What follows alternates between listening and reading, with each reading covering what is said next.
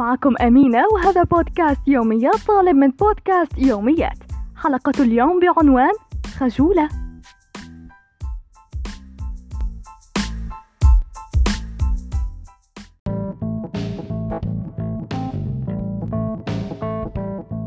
إنها التاسعة صباحا. تستيقظ ياسمين للذهاب إلى الجامعة. ترتدي ملابسها. تضع قليلا من المكياج. تشرب قهوتها المرة. تحمل كتبها. ثم تتوجه مباشرة إلى الجامعة. مشيا. المسافة بين المنزل والجامعة صغيرة. تستغرق ياسمين حوالي 15 دقيقة للوصول. بمجرد وصولها تتجه إلى قاعة الامتحان. نعم إنه موسم الامتحانات.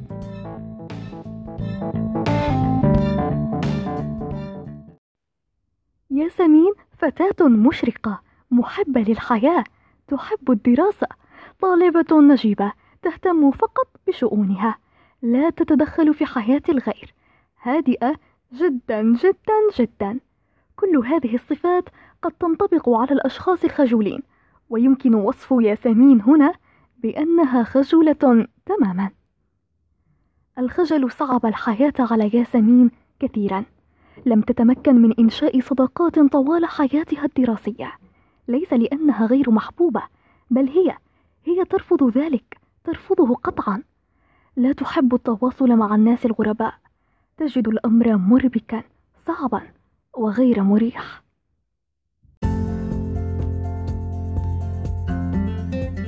يتم تسليم أوراق الامتحانات على الطلبة. إنه امتحان التحرير التلفزيوني المادة المفضلة لياسمين التحرير يساوي الكتابة. الكتابة تساوي الخيال. الخيال عالم ياسمين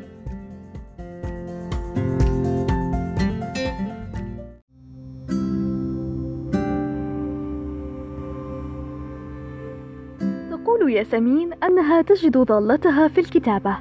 تحب أن تعبر عن ما بداخلها بالكتابة عن حزنها فرحها غضبها. كل ما يمكن للخجل أن يمنعه من الظهور.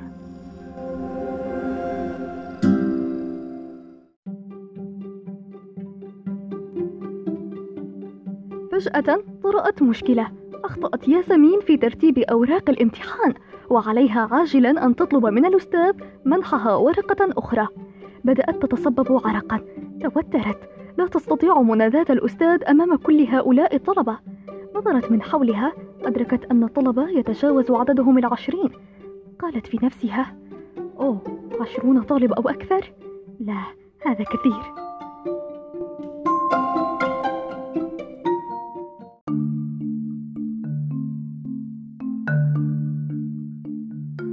هنا يمكن أن ندرك أن ياسمين تعاني من الخجل بالطبع. فما هي أسبابه؟ وكيف يمكن علاجه؟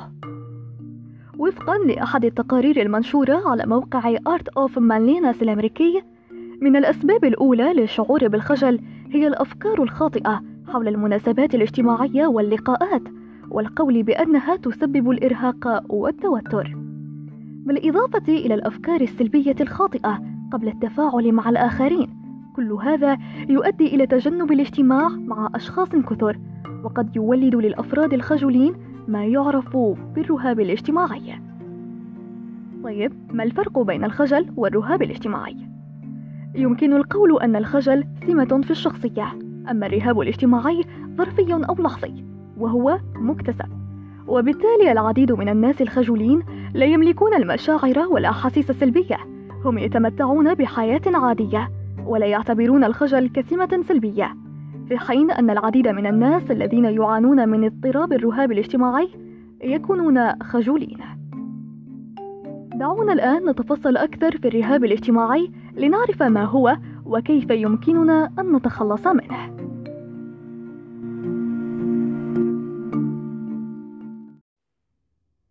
يقول المدون محمود سامي المهتم بالتدوين في مجال علم النفس والتحليل النفسي في مدونته. يأخذك تفكيرك إلى ما يفكرون فيه.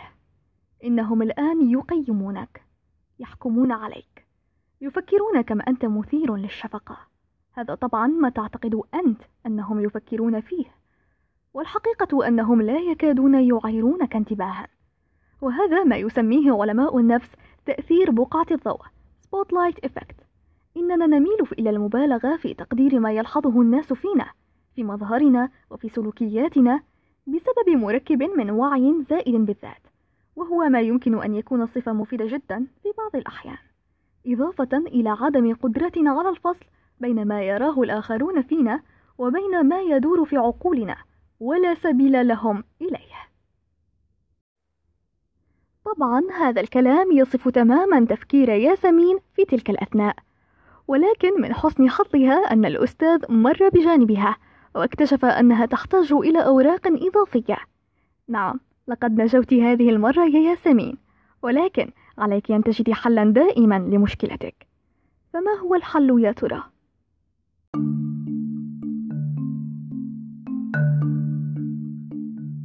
في هذا الشأن يتابع المدون محمود سامي في مدونته.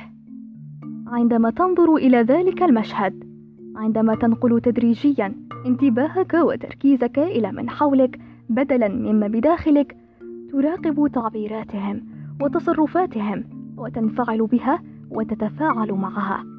ستكتشف أن ذلك هو كل ما تحتاجه فعلا أن تنتبه إلى ما يحدث من حولك.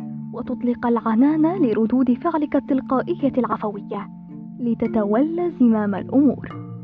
ستكتشف أن هذا هو بالضبط ما يفعله هؤلاء الأشخاص المرعين المرعبين الذين يحصلون على كل شيء وتفتح لهم جميع الأبواب الاجتماعيين.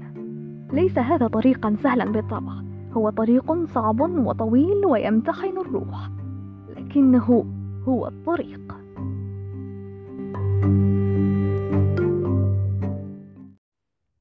انهت ياسمين الامتحان وخرجت بسرعة البرق من القاعة.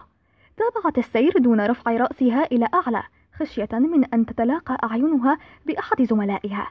ذهبت إلى منزلها منتظرة يوما آخر لتعيش نفس الحالة التي تعيشها كل يوم.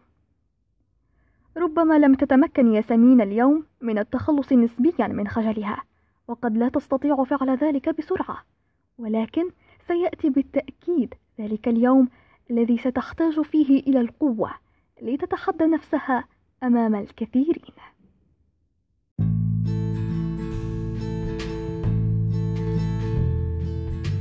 في الأخير نختم بمقولة مصطفى لطفي المنفلوطي الخلوق من إذا مدحته خجل وإذا هجوته سكت.